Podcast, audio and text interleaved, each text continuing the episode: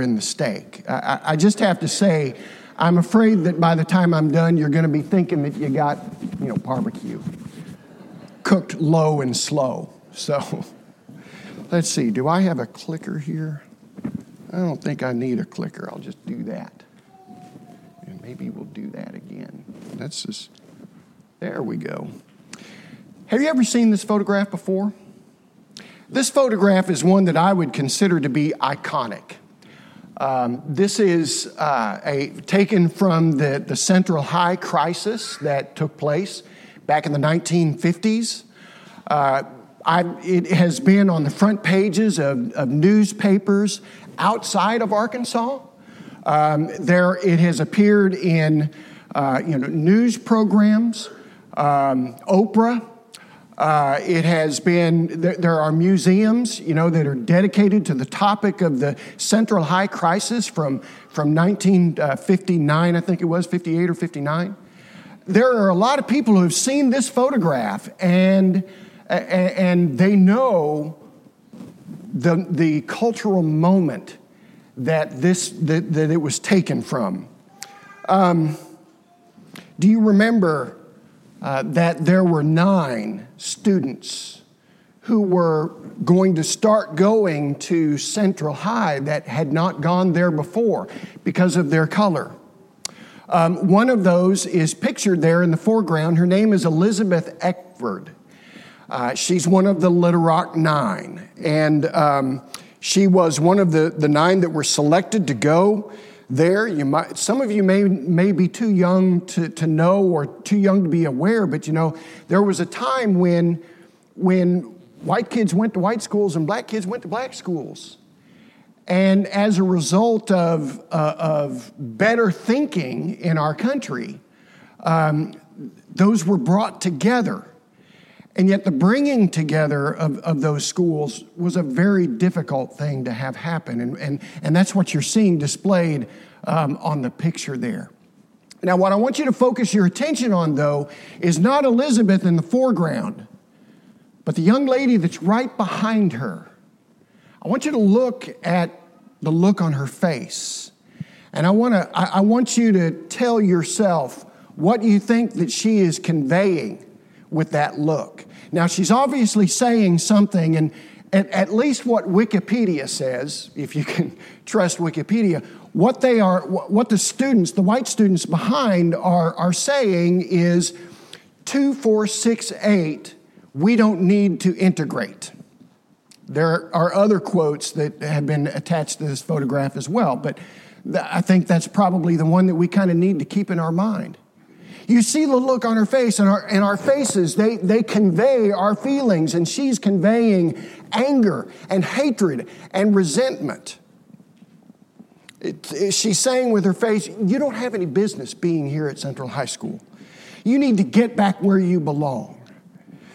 the woman's name is Hazel Bryan. And there were many that were demonstrating that day, but she was the unfortunate person to be caught in the photograph with her face looking that way. Elizabeth Eckford would go on to take her place in history among the Little Rock Nine. And if you go to the museum that is dedicated to the Central High Crisis, you will see there a lot of information about her, about her background, about her, her experience during the Central High Crisis, and about some of the things that she's done since then. Hazel Bryan, on the, on the other hand, played a much smaller role in history. And there are, there are just a few who are you know, familiar with where she went afterwards. There was actually a time when I knew her. And in fact, there was a time when some of you knew her, a few of you knew her, even though you might not remember it. You see, Hazel would go on to uh, to marry a man by the name of Antoine Massery. And she would, she would eventually obey the gospel and become a member of this congregation when we met down on Arch Street in Little Rock. She repented of this. Now, fact, I guess maybe it's the time of year, but when I think about it, when I when I read of the story, I think about Ebenezer Scrooge, you know, who goes from being the biggest hater of Christmas to being the biggest promoter of Christmas, and that's a lot like what happened with with Hazel.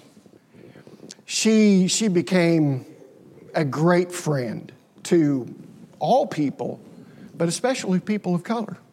She dedicated years of her life working in those communities to help those people.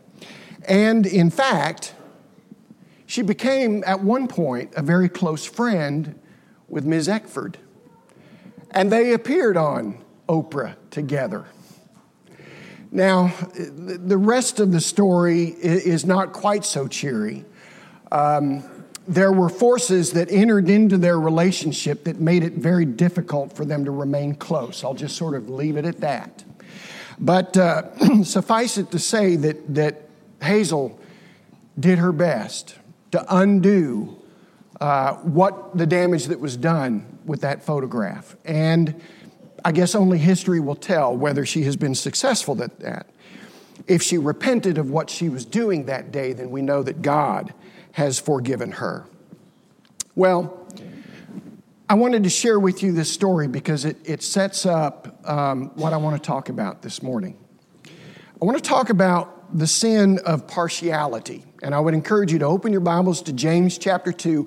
It will take us a while to get there. I've got some other things that I want to go through before we get to that point. Um, but go ahead and t- open your Bibles there, and we'll be taking a few minutes to work through those um, passages. I remember when I was young hearing sermons on partiality and thinking, that's a funny word. I didn't hear my friends using that word. Uh, we didn't use that word in my family a whole lot. You just didn't hear it when you're walking out on the street. Partiality. Now, I did hear preachers preach on partiality from time to time. And I remember ringing in my ear, sounding a little bit funny. It might have been the way that the preachers were, were referring to it, you know, but it was, it was sort of like partiality. You know, it just sounded strange to me. But really, what we're talking about this morning in our vernacular is racism, right? Now, partiality is manifested in racism, it's manifested in other ways. And so we're going to be talking about a lot of different principles. Um, these are all applicable to racism, they are applicable in, in, in uh, regard to other human relationships that we might have. Um, but I hope that the, the things that we have to say this morning will, will, will reach a certain touch point in our cultural moment. Because this is an important topic, and it's especially important as we, as we work in our communities and, and as we reach out to our communities that we, that we have a sound basis for understanding the topic of partiality. Now, I'd like to, to uh, just briefly define the terms you know, we, we think of the term race in a, in a certain way, but if you look it up in the, in, in the dictionary, it's gonna, it's gonna refer to you know, any kind of group, any kind of class, or any kind, especially of persons. Okay, so that's what race, uh, race means. Um, when you add ism to it, you know how you add ism to the end of a word and all of a sudden it becomes bad? Okay, so racism is bad. And if you're sitting there right now thinking, well, what about baptism? You just need to know the difference between an ism and a tism. Okay, so there's that. So, what we're talking about this morning is the phenomenon of when a person develops an animosity toward a group of people who share similar characteristics. And of course, the classic example of racism in, in, our, in our time is the, the, uh, the racism by white people against black people. But that's, that's a relevant example. But, you know, we, there are other examples throughout the world. When we think about the, the relationship that the people of India and the people of Pakistan have, it's a feeling of animosity And they would, there's a reason why both of them have to be nuclear powers, because if, if one wasn't, then the, they destroy the other one. But what lies at the root of that is, is racism. When we think about the Muslims and the Shiites and the Sunnis, the animosity that exists between those two groups of people uh, is, is racism. Now, it's not just a, an artifact of our time either. The Jews of Jesus' day were racists. I mean, what, what, what else would you call, you know, their feelings towards Samaritans? And it makes it even all the more uh, amazing that Jesus would sit down with the woman at the well, her being a Samaritan, and have a just a just a conversation with her. That was surprising to people because those people just didn't do that back then because they were racist. And you know, the reality is is that racism tried to make an inroad into the church in the first century as well. Remember when Peter had been successful in, in converting the household of Cornelius and, and Gentiles were coming into the, uh, coming into the church. Peter finds himself in, in Antioch, but he's, no, I'm sorry, I'm getting ahead of myself. And uh, he, he, when word gets out about him going to the household of Cornelius, judgment is brought upon him because he has eaten with uncircumcised men. So again, we have this we have this divergence, this distinction that's being made between people that I think clearly can only be described as a form of racism. Fortunately, the early church leaders put it down and they would not tolerate it. I want to, I want to take a, a, real close, a real quick tour through the, the Word of God to, to make it clear that, that God shows no partiality whatsoever. Um, Genesis chapter 12. Remember the promise made to Abraham a land promise, a nation promise. And then he says, In you, all the families of the earth shall be blessed. What God was doing through Israel in the Old Testament was not all about Israel, but instead it was that through Israel, all the families of the earth might be blessed. We also have this wonderful passage in the book of Isaiah, Isaiah chapter 49 and verse 6, where, where God says, It is too light a thing that should be my, that by my servant. It, they should raise up the tribes of Judah to bring back and preserve Israel. I will make you as a light for the nations, that my salvation may reach to the end of the earth. And then when Jesus gives the, uh, when Jesus gives the, the, the uh, Great Commission, Mark chapter 16, what does he say? Go into all the world and preach the gospel to every creature. We have a couple of passages in, uh, in the New Testament, Galatians chapter 3. You know that passage that reminds us, for as many of you as have been baptized into Christ have put on Christ? Remember what the next verse says? There is neither Jew nor Greek, there is neither slave nor free, there is neither male and female, for you are all one in Christ Jesus. Word of God could not be any clearer than it is that God is no respecter of persons, that God does not show partiality. And then Ephesians chapter 2, we won't read all those verses, but just very quickly. What Paul is saying there is that God has made both Jew and Gentile. And when you think about it, Jew, okay, so you're talking about Jerusalem Jews, Judean Jews, Galilean Jews, Hellenistic Jews, Samaritans. God has made those Jews. And then you've got the Gentiles, every other nation under heaven, every other tribe, every other culture, that He has made us all one in Christ through the cross. That's how God wants us to think of ourselves. Now, with these thoughts in mind, then let's go to James chapter 2. In this passage, James is dealing with a situation that involves partiality. Now, the specific example has to do with the rich and the poor.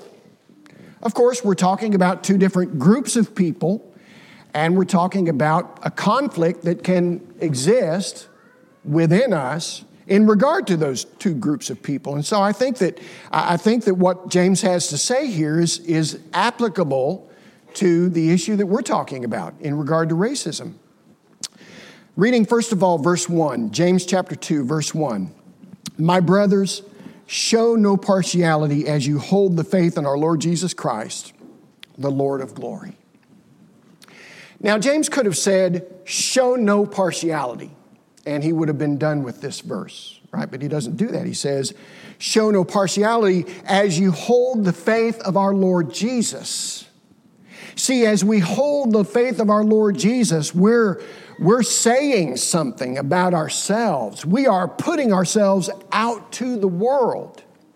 And James doesn't stop there. He goes on to say, as you hold the faith in our Lord Jesus, the Lord of glory. Now, what's the purpose of that? I'm not sure, but here's what I think.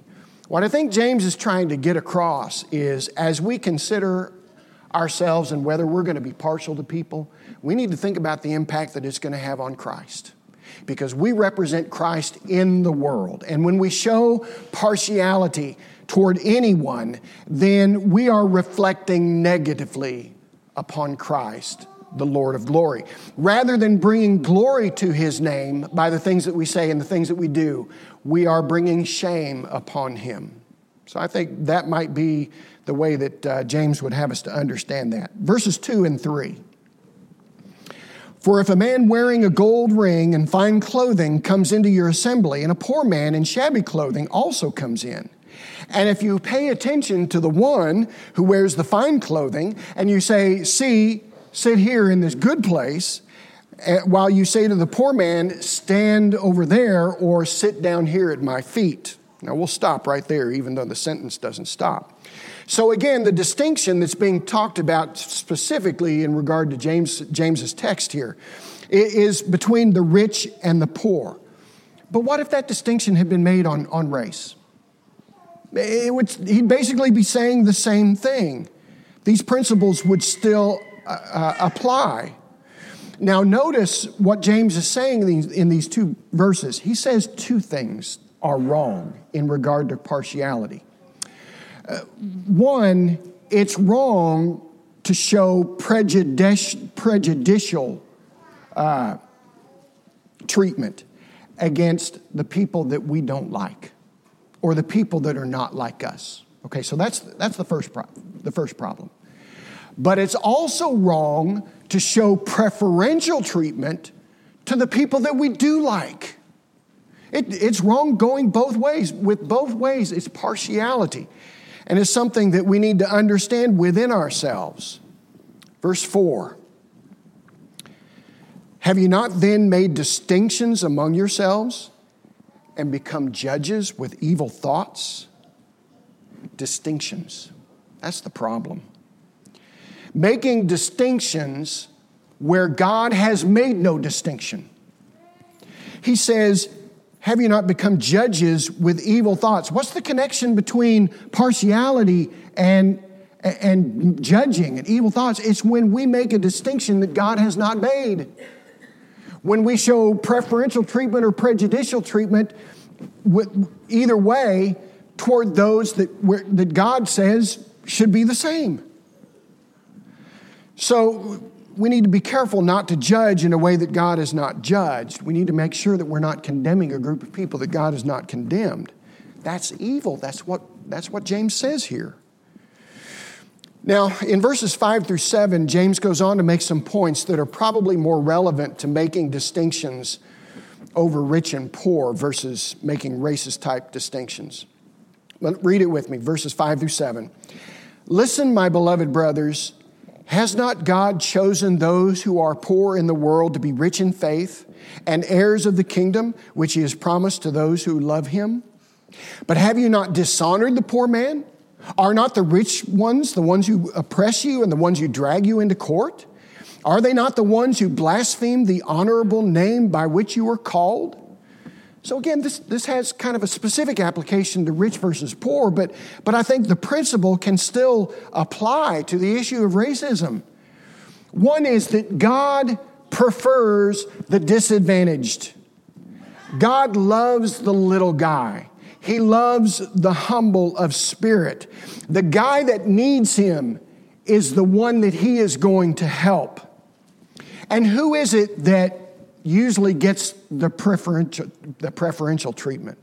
The proud guy, the guy that can take care of himself, the guy that doesn't need God's help. And these are some of the same people that persecute us if we're not careful. Partiality is a violation of the royal law, verses 8 and 9. If you really fulfill the royal law according to the scripture, you shall love your neighbor as yourself, you are doing well. But if you show partiality, you are committing sin and are convicted by the law as transgressors. He calls it the royal law. A lot of different thoughts about what that might mean. Um, I like the idea that James is borrowing a concept from Roman law. Uh, where a royal law would be something that had been determined by the people, but sanctified by the emperor and was universally applicable in all settings. And whether that's what James had in mind or not, I think that's pretty applicable to, to what, uh, what James is referring to here. You shall love your neighbor as yourself. First of all, found in the law of Moses, right? But then established by Jesus as one of the great commandments. How can we love our neighbor if we're making prejudicial distinctions between them? Again, verse 9, but if you show partiality, you are committing sin and are convicted by the law as transgressors. The scriptures don't get much plainer than this. Partiality in any form is a sin, and a Christian must repudiate it if, if he finds it within him. I, I think we all understand that there are certain sins that, that hit us with a, with a certain amount of disgust, right? We say to ourselves, oh, yeah, I would never do that, you know. I, I would, uh, I, I, wouldn't be caught dead doing that.